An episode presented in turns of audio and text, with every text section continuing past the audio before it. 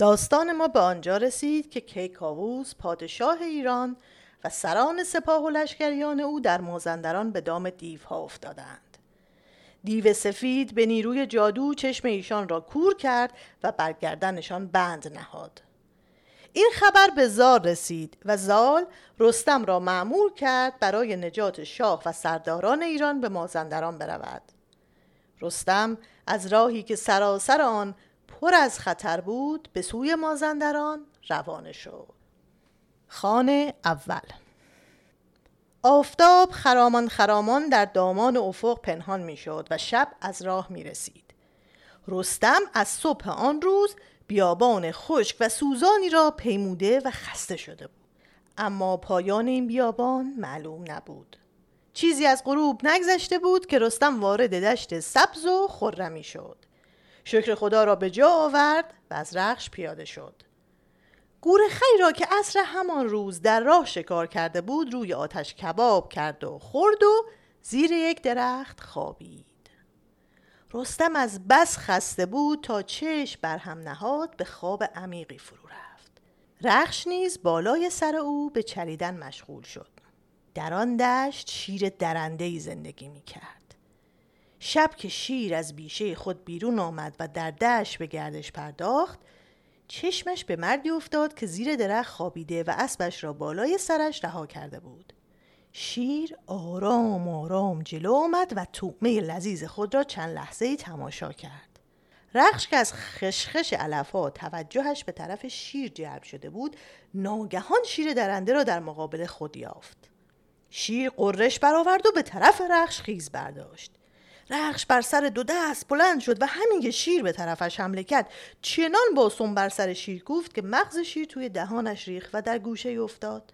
رستم از سر و صدای رخش و شیر درن دست خواب پرید و دید شیر پیل پیکر در زیر سم رخش مغزش له شده در دل رخش را تحسین کرد. اما اخوای خود را در هم کشید و در حالی که گوش رخش را می‌کشید گفت قرار نبود تو برای من شیر بکشی.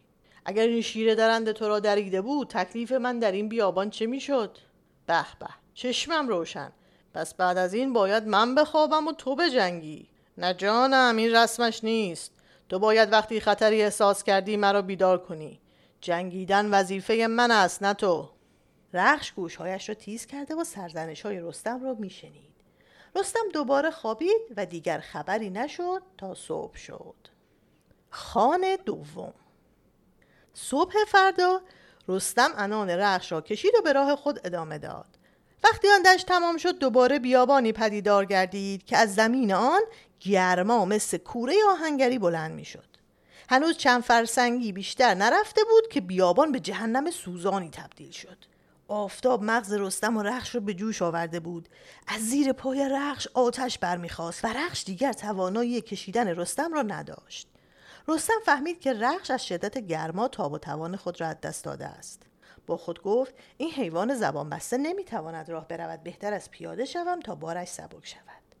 از رخش پیاده شد و دهانه رخش را به دست گرفت. تا بعد از ظهر به هر جان کندنی بود مقداری از راه را پیمودند. در این وقت دیگر رستم چشمش جایی را نمی‌دید و فکرش کار نمی‌کرد. گرما کار او را ساخته بود. زیر لب شروع کرد با خدای خود راز و نیاز کردن و گفت خدایا رضا مده که من در این بیابان بیاب و علف بمیرم و شاه و سرداران ایران در چنگ دیوها بمانند و ایران از بین برود. ای خدای بزرگ من دیگر کاری از دستم ساخته نیست. اگر کاری ساخته باشد از دست تو ساخته است.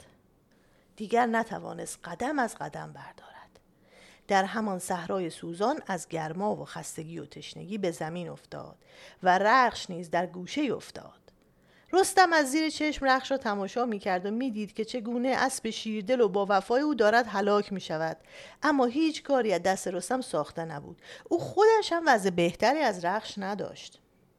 رستم در این اندیشه ها بود که دید چیزی از دور به طرف آنها می آید چشمش سیاهی می رفت و نمی‌دانست این چه موجودی است. چون قدرت حرکت کردن نداشت تیری به چله کمان گذاشت و منتظر شد حیوان نزدیک شود تا او را هدف تیر قرار دهد.